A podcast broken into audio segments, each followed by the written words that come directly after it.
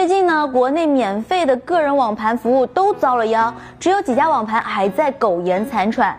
花钱弄个私有云，呵呵，姐不差钱，只是怕麻烦。有没有那种我只要出钱就可以愉快的使用的网盘呢？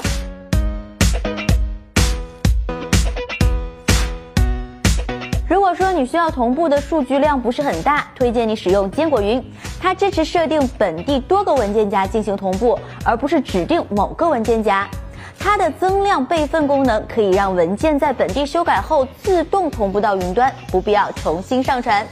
但这两个功能啊，就足以让坚果笑傲江湖了。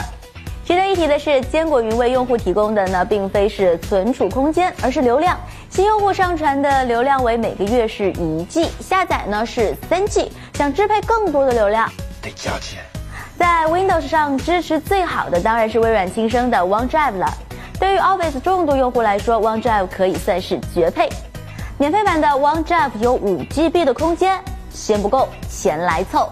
购买1 TB 储存空间的呢，需要三百九十九人民币每年，并且呢附赠 Office 三六五大礼包。不过呢，缺点是同步速度不是很理想，而且第一次使用客户端的需要科学上网才可以登录，但以后呢就不用啦。各位果粉，大声的告诉我，我们的云服务是什么？对，iCloud Drive。